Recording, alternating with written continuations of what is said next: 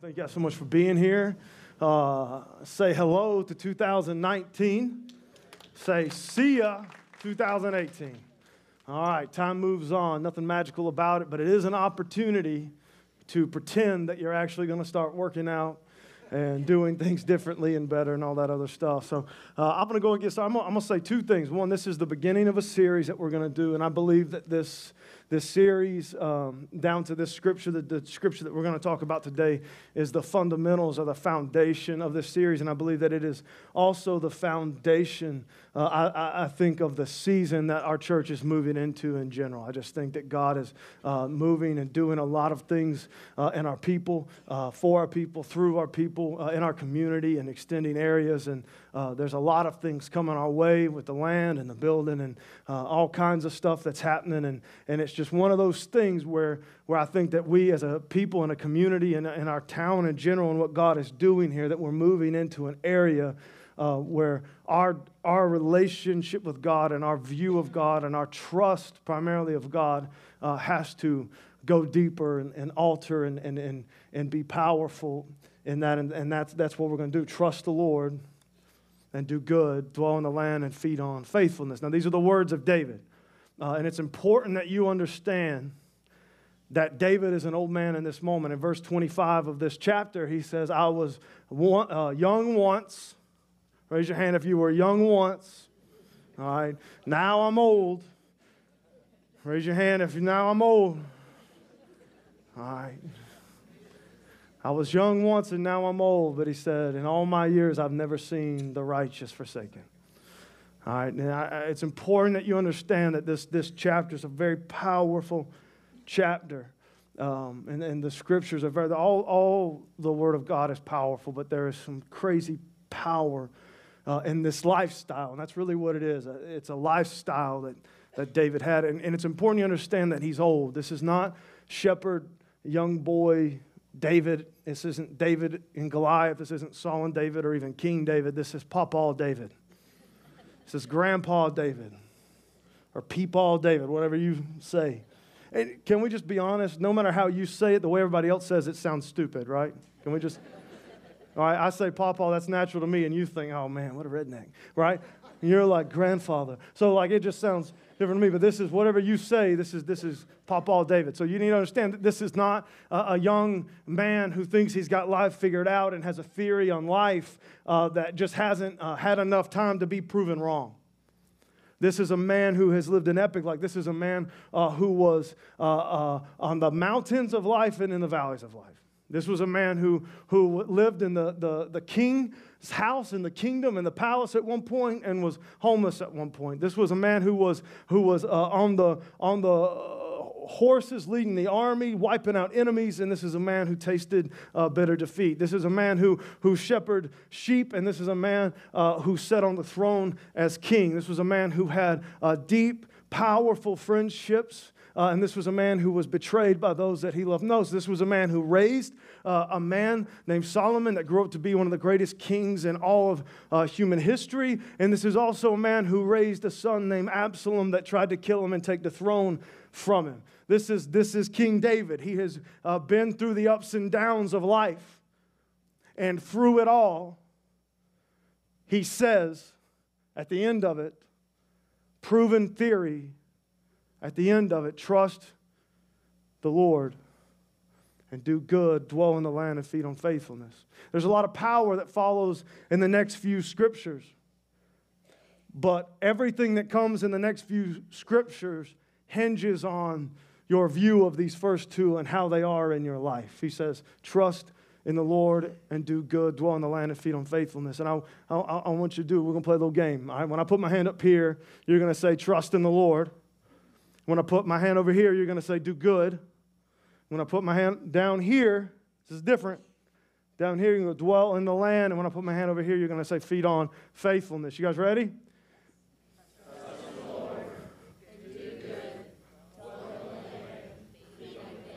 This side isn't good. Okay, you guys dropped off. The front is, but the back. The, the front rowers, the teacher's pets, they nailed it, but the back row. If I wasn't the preacher, I'd be back there, okay? All right. Let's do it. Now up here giving five. Overachievers. Gotta hate them. All right. I mean, love them with all you are. I'm going to do it one more time. I want you to just say this.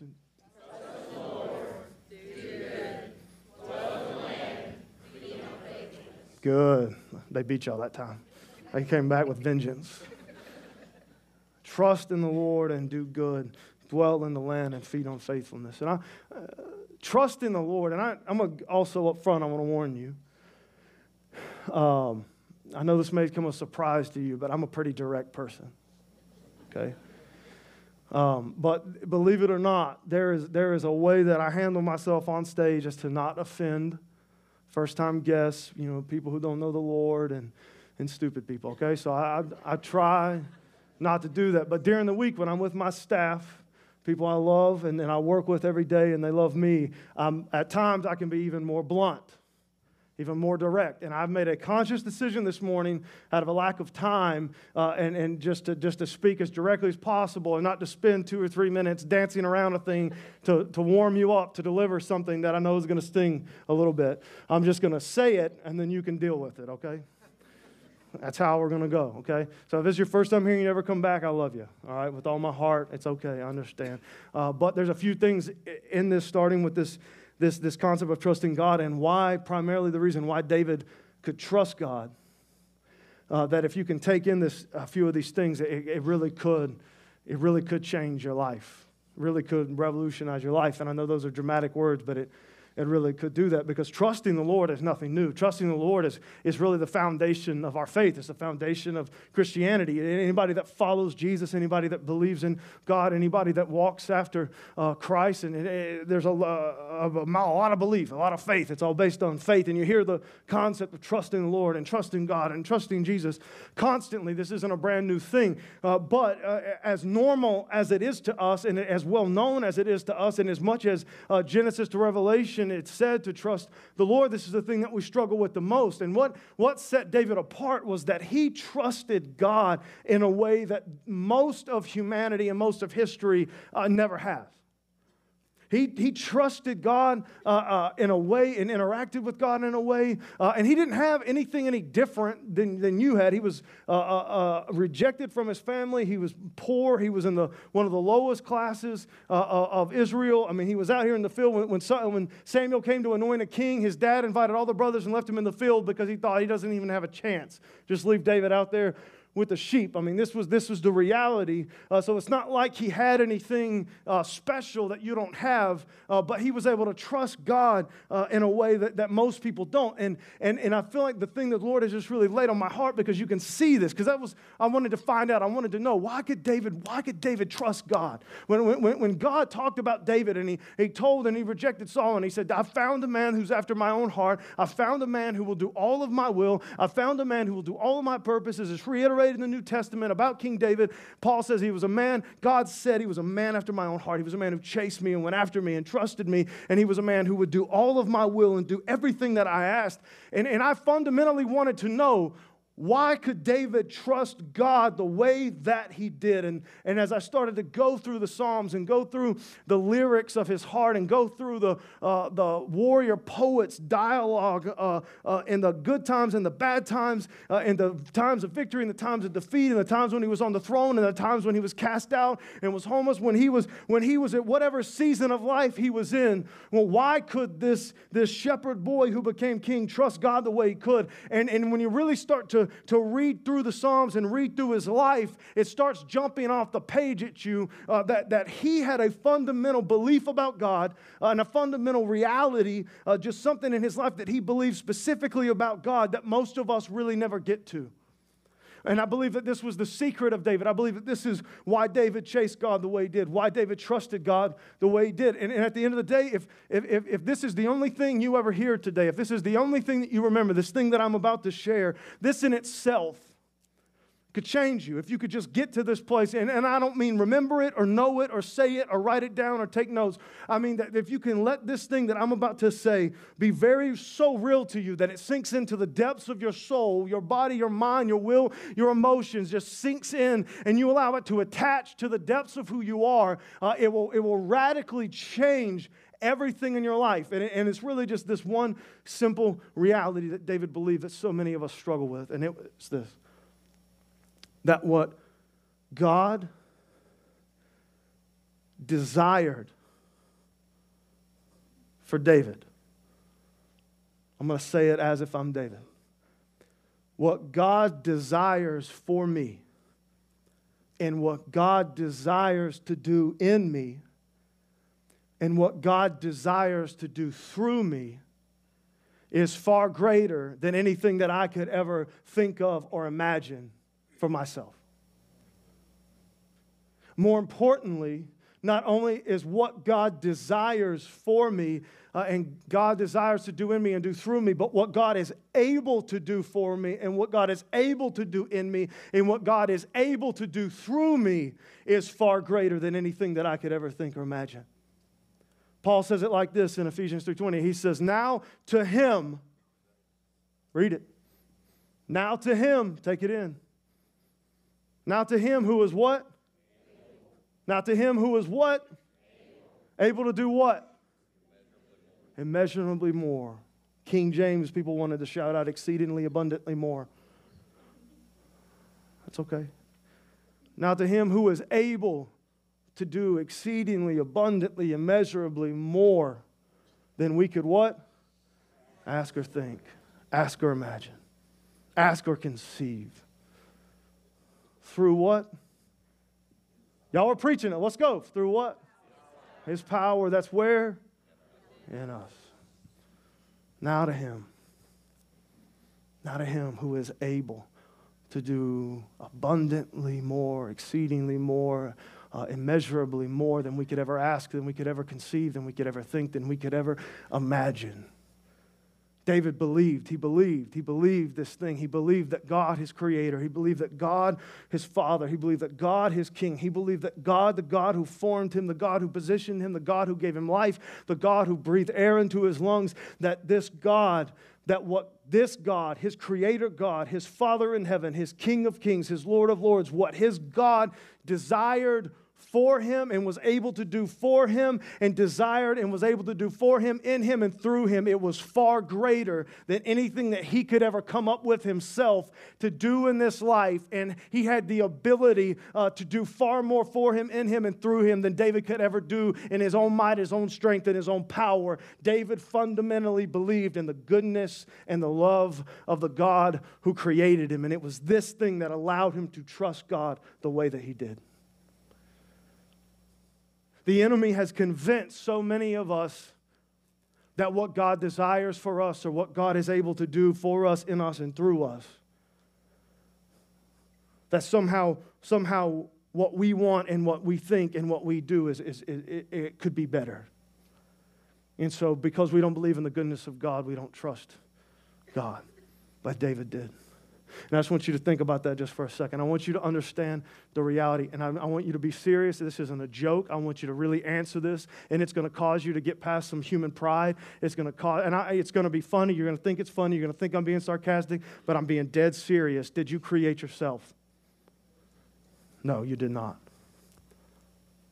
And do you truly, actually believe in your heart and in your mind that you know all things? That you know in your heart and in your mind why you were put on this planet. Now, not because God let you in on the secret, but in your human intelligence and your human wisdom that you figure out what this life was for. Just be honest. It's not a joke. Are you the creator of the universe? It's not a joke. It's not sarcasm. I'm being serious because you actually struggle with this on a practical level. The way that we live our life so much of the time is that we actually believe that we somehow are the creator of the universe, that we somehow brought ourselves into being, that we somehow have the intelligence to figure life out, that we somehow have the wisdom to do things, that we somehow in our short little life and our small little speck in history on this big, huge planet, in this galaxy, in this massive, ever extending universe, that somehow we, you, me, that we figured life out. Hashtag most foolish thing I've ever heard. And the Jordan from three years ago would have thrown the word freaking in there somewhere.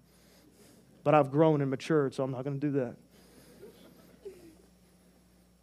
David stood in that field as a child, as a teenager, and he realized that what God desired for him and what God was able to do for him, in him, and through him was far greater than he could ever even imagine for himself.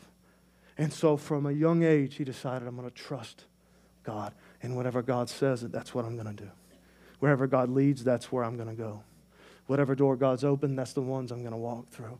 And so he sits as an old man, Papa David, and he says, I can confidently tell you guys, trust him. Trust Yahweh. That's the name. Trust the Lord. And then do good. But we struggle with that. We struggle with, with that. And even if we can get to that place where we no longer struggle with that, we struggle with the trusting and the doing good. We struggle with trusting the Lord and, and doing good. Uh, we, we, we think that they're like two different things. I was uh, talking with, uh, I just, it's Scotty, it's Scotty Broom. Me and him were having a conversation the other day, and uh, we were talking, and we were just being open with each other. And one of the things that I struggled with a lot uh, in my early years walking with God, same thing that so many of us struggle with, it was, it was this, this, this balancing between trusting in God and then uh, doing good or doing or action or human responsibility.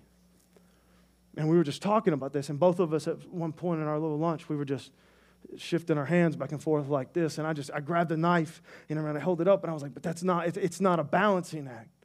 It's not trusting God and, and believing that He's in control and believing that He's sovereign and believing that He's all powerful is over here in this box. And then human action and human responsibility and doing and, and following is over here in this box. And that life is a balancing act between these two things. Uh, uh, they're not. They're, they're, they're not even parallel. They are synonymous. They are, there's no dichotomy at all. They are, they are together. They are the same thing. To trust God is to do good, and to do good is to trust God. Now, when I say do good, I don't want you to hear uh, give to charity. I don't want you to hear, go volunteer somewhere. That's, that's, not, that's not what it is. To do good, there's only one, Jesus says there's only one who is good, and it's my Father is in heaven. So every goodness that exists in this life, it comes from the Father. Righteousness is just simply what God says is right. He's God, you aren't. He created the world, He laid the foundations of the earth with wisdom. He created all of the systems, He knows the way that it works. So when He tells you something, it's not righteousness in some spiritual, philosophical sense. That is the right way to do things because He's the one one who created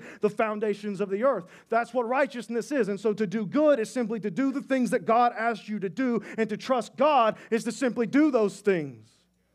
And to do those things is to trust God. You can't trust God and not do those things, and you can't do those things and not trust God. If you do those things, then that's trusting God. This is one of the reasons why David was plucked up uh, from the field with the sheep and put on the throne of Israel, was because his predecessor could not seem to find the trust in God to simply do the little things that he asked. The straw that broke the camel's back for King Saul was God said, I want you to go to the Amalekites. They are evil, they're, they are wicked, they are, they are sacrificing their own children on altars and burning them alive. They are detestable. There's so much wicked, there's so much evil. Go and wipe them out and put rocks on their gardens, cut down all the good trees, kill all the animals, don't leave anything alive, um, ruin the soil. And if it looks like you could use it, break it. God said, I don't want anybody on that land to touch that land, feed off that land, or nothing. So so Saul went, God gave him victory, but he left the king alive and he took the best of the animals and the best of the resources and the gold and whatever the oil of the day was and, and he took it all back to God. And this is what Saul said. This is what his excuse was. He said, I'm going to take all this stuff and I'm going to make a big altar and I'm going to have this big party, this big festival, and I'm going to make this huge sacrifice to God. And God rejected him as king and he made this one statement. He said, I desire, I prefer obedience over sacrifice. See, this is what we want to do as Christians. We want to make these big exploits of ourselves. Most of the time, it's fueled by pride, but we want to make these big exploits of ourselves and we want to stand and we want to do these great things. And God's like, it means nothing to me because you won't even do the little small things that I've asked you to do. You don't trust me. And this is the part where I get direct. Somebody's like, get direct. See, there, in life, and I'm, I'm going to get practical because this is life. This is about life. This is about our life with God, our relationship with God. See, we do this thing where we, we, we want to trust God for things. We want to trust God for things. We want to, we want to trust God to, to provide. We want to trust God to protect. We want to trust God to, uh, to, to heal us. We want to trust God and, and believe. And we want, we want to live a life. We want to trust God, but then we don't want to do the little things that He's actually asked us to do. Uh, we we, want to we wanna do these big exploits. Uh, we want we to be heroes of the faith. Uh, we want to be the one that brings the revival in. We want to be the one to change the world. We want to be that, but then we don't want to do the little things. There was a guy, and he's long gone, so I can talk about him if I want to. And it's not gossip because there's no ill will. This is just facts. All right? This guy, when he come to me, and he's talking about just getting persecuted at his job. He's just persecuted. Pick on him because of his faith. A little old man. After asking him some questions and talking to him, he was uh, showing up late to work. He wasn't doing his job. And as, as, as, as much as it's hard for me to say this, he was like trying to read his Bible instead of do his job during the day. He, he was, he, and he was inviting everybody to church. It's one of the reasons we changed the name of the church. That was a joke. And he was just doing all this stuff, and he's like, I'm, I'm about to lose my job. I'm getting persecuted. I'm like, no, brother. Uh, you're a horrible employee. That's why you're about to lose your job.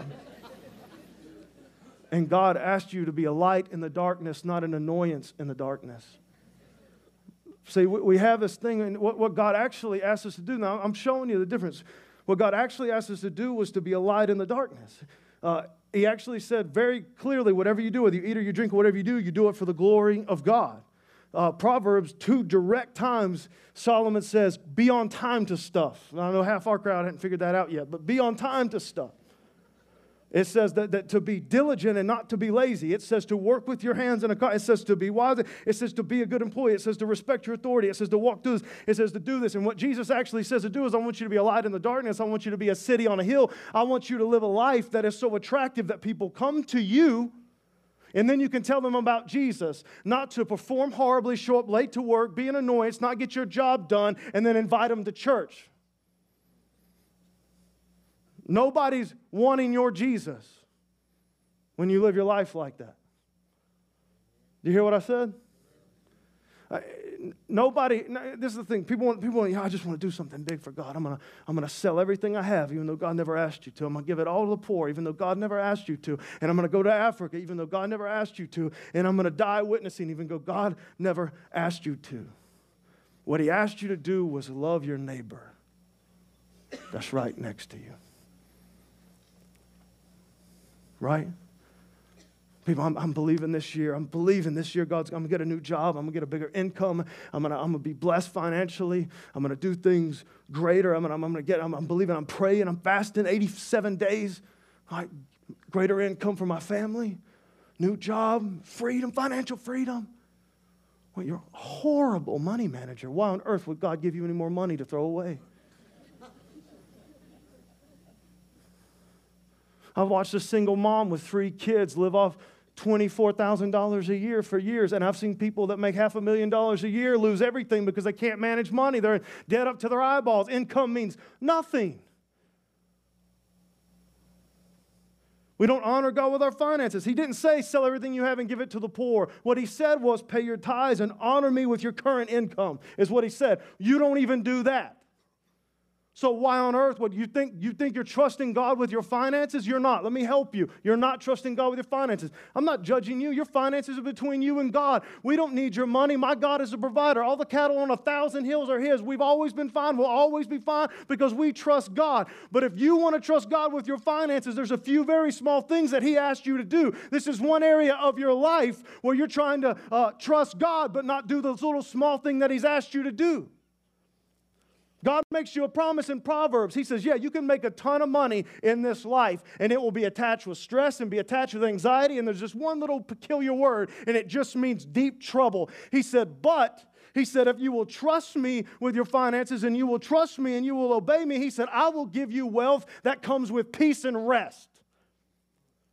Now, that's, that's the Bible. And there's a couple of you sitting right here, you got a big income, but you haven't had peace and rest in 30 years.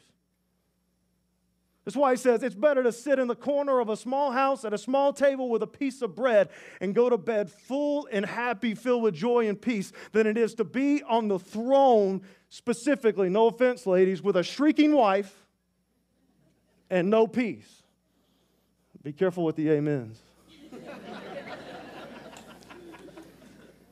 Do you see what I'm saying? God says, God said, trust me, just do the little things. You, you want to do these big, big, big, big things. Uh, there's people all the time in church. People came, God came this week. Basically, he said, he said, you know, how, he was more on, how do you get young people to come to your church? I'm like, I have no idea. I don't know. They just show up. We can't get them to go away. I have no idea. How do you have all these volunteers out here? What, you know, what do you do? I really, I honestly, dude, I have no idea. I don't know why they stay. I don't know why they do. I don't know why uh, we have hundreds of volunteers that come every week. I, I'm not being, no false sense of humility. People say all the time, I get so much credit for stuff. And they're like, Jordan, you just put this plan together. And I'm like, I wish that that was true. I do. I wish, I wish that I sat around years ago and said, hey, this is what we'll do, X, Y, Z, and then it'll all be awesome. No, uh, it wasn't like that at all. But I do remember a day. I do remember a day.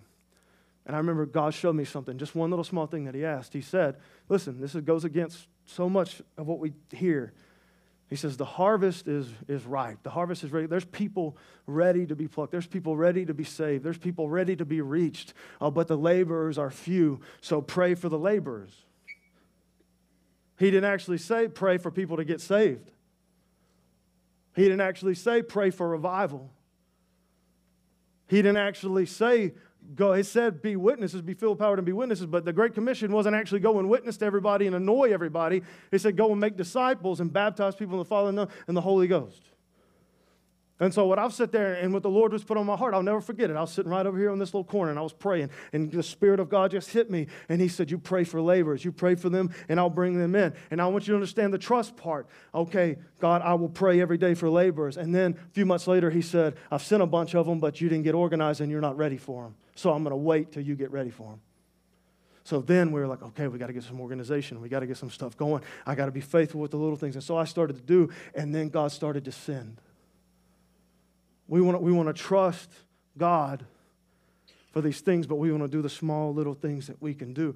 I pray for laborers far more than I pray for people to get saved because I know that if the, the harvest is ripe, they're out there, they're ready. If people will just get a touch of the Holy Spirit and they go out there and they're a light in the darkness in a city on the hill, people will just start getting saved. That's the plan. That's Jesus' plan. That's not a denominational plan or a Baptist plan or a Methodist plan or a Catholic plan. That's Jesus' plan.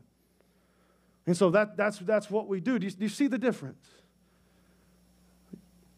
You trust God by doing the little things. And then he says, dwell in the land and feed on faithfulness. Dwell in the land and feed on faithfulness. Dwell in the land and feed on faithfulness. You have to see this reality here. It's not dwell in the land, period, and feed on faithfulness. Dwell in the land and feed on faithfulness. They go together. Whatever land you're dwelling in is what you're going to feed from. You, you can't go to Joey's down the road, best restaurant in town, by the way, sit at one of JoJo's tables and then order McDonald's. Can't do that. You can't do that. You can't, you can't go to Joey's and then feed on McDonald's. Is that deeply spiritual or what? you can't uh, you, you can't get stronger and lose weight but never go to the gym okay you can't smoke 10 packs a day drink like a horse eat kentucky fried chicken every night and then expect to be healthy you hearing me? I'm not judging you. I got my own vices. All right? Energy drinks, liquid chemicals, and liquid plastic. I went 30 days clean from it. It's really good.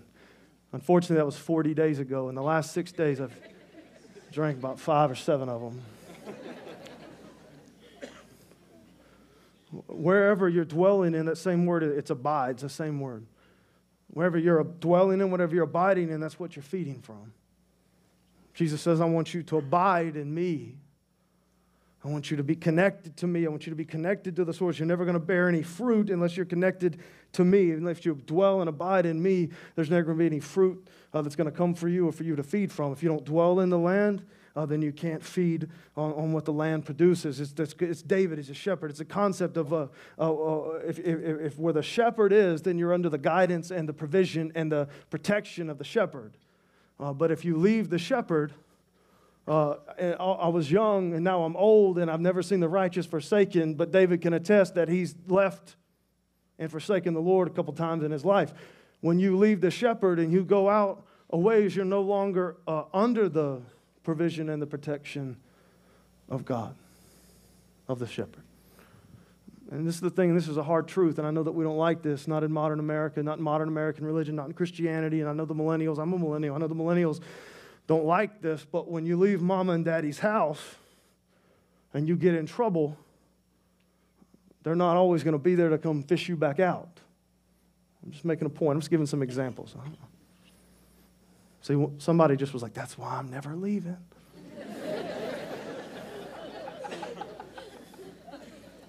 he said, You dwell in the land, you feed on faithfulness.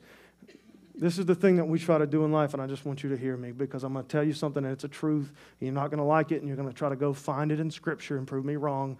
You need to be in the Bible, so you need to do that. Good luck. You want to try to feed on the faithfulness of God, but not dwell in the presence of God. You, wanna, you want to, to uh, take the prodigal way out. You want to go and you want to you want to you want to leave the father's house and you want to leave the father's position that he put you in. You want to you want to leave the, the the house, the father, the life, the thing, the promises, all of that, and you want to go and take the breath in your lungs that he's given you and take your gifts, your talents, your abilities, and take your arrogance and your pride, and you want to go out into the world and you want to live your own life out here. But when you're out here and the Father's back here, you can no longer feed on the faithfulness and the promises of the Father because you're out here in a pigsty. And because God loves you, because the shepherd loves you, because God loves you so much, he will stay back at the house and he will look for you every day. And as soon as he sees you, he will run out to meet you. But because he loves you, as any good parent who loves their children, uh, he will, if you want to go out and live in a pigsty for a while, he will let you so you will see what life is like without his provision, his protection, and his guidance. And it may take a while, may not be a week or two weeks, but you, like the prodigal son, you'll find yourself in a pigsty, muddy and dirty, and you will, as it says, come to the end of yourself. Come to the end of your knowledge, come to the end of your power, come to the end of your strength, come to the end of your arrogance, come to the end of who you are, and realize that the Father who created you that what He desires for you and what He is able to do is far greater than anything you could ever do, and you will run, sprint back, and the Father will run out to meet you, and He'll kiss you, and He'll robe you, and He'll bless you. You can't dwell in some distant land and feed on the faithfulness of God. You just can't do it. You can't leave the Father's house and feed on His promises. There's a scripture, Peter 1.5, 1 Peter 1.5. It's powerful. The whole structure of it's powerful. But he comes in, there's this one part, he says, I want you to, young, respect the old. He goes, I want you to tie, that word's tie, I want you to tie humility around you. And he says, I want you to humble yourself under the mighty hand of God. And he says, right before that, he says, God opposes the proud. That means when you live a life of pride, and I want you just for a second, don't think of the guy at the gym and the you know the athlete and the you know that that character, that arrogant, I'm the man character, that comes out in person. But pride is so deeper than that. But pride is that, that reality of I think I know more than God. I think I know more about life, and I'm going to do life my way, whatever area it is. I'm going to do finances my way, kids my way, marriage my way, life my way. I'm going to do life my way. And God says, I oppose the proud. Solomon says that God will actually make his mission to humble you and he'll win. Uh, when you live your life prideful, you're a small little Drew Brees quarterback lining up against history's largest linebacker. And you don't have a shot.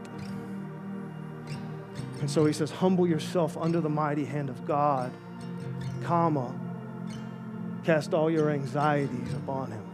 And this is what I see so much in our life, and this is really what I've come to tell you this morning with all three of the, those scriptures. Go in the land of feed on faithfulness, prodigal son, 1 Peter 1 5, I think. You can't, you can't cast the anxieties or the cares or the weight and the burden of life upon God if you haven't humbled yourself under his mighty hand first.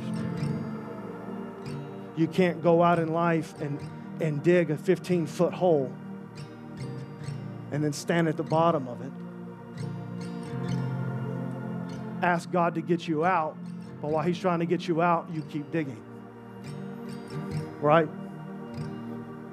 You, you, you can't, you can't uh, pray and, and, and turn over marriage or marriage and, and turn over your husband and your wife, turn over this relationship if you're still carrying the bag of pride and you're going to keep doing marriage your way. You're going to keep doing life your way. You're going to keep disrespecting your husband. You're going to keep not loving your wife. You're going to keep uh, uh, doing marriage your own way. Marriage is a God thing. You're going to keep doing it your own way and then try to pray that God will come and bless it and help it and change it, and it won't. It won't ever do that until you humble yourself and humbling yourself under the mighty hand of God, under His strength, under His power, under His knowledge, under His word, under His truth, under Him. All the power is His, all the glory His. You humble Him, humble yourself, and then in this position of humility, under His hand, saying, God, I want to do life your way, now you can cast the burdens and the anxieties upon God. You can't do that. That's what we try to do, though. You, you can't feed on the promises of the Father if you're sitting in a pigsty a thousand miles away. You can't take the breath that He gave you, the gifts and talents and the life that He gave you, the time and history that He gave you, and spend every day doing your own thing, doing it your way, and expect to still have the provision and the protection of the Father. He loves you enough to leave you out in the desert until you get the power of who He is so that He can take you out of the hole you spent your whole life digging and take you from the field as a shepherd and make you a king. What God wants to do in your life and what God desires for you and is able to do is far greater, far more powerful, far more amazing. There aren't enough words in the English language to describe it. What God wants to do is far greater than you could ever imagine if you would stop being so prideful and so arrogant and humble yourself under His mighty hand. Cast your life upon Him, run from the pigsty back to the Father's house, dwell in the land of faithfulness, and feed on His power and His strength. And David could write this. And David was in the castle and in the palaces and had the wealth. And David was homeless and had no money and was starving. David lived in caves and sat on thrones. He shepherded people and he led them. He tasted victory and he tasted defeat. Where you are in life is not an excuse. Your Father put you on this earth. And as long as you are breathing air in your lungs, you have a purpose and you have an opportunity. You have power within you. It's the power that raised Jesus Christ from the dead and put him up there. It's the Holy Spirit. If you will humble yourself under the shepherd, he will rock your world.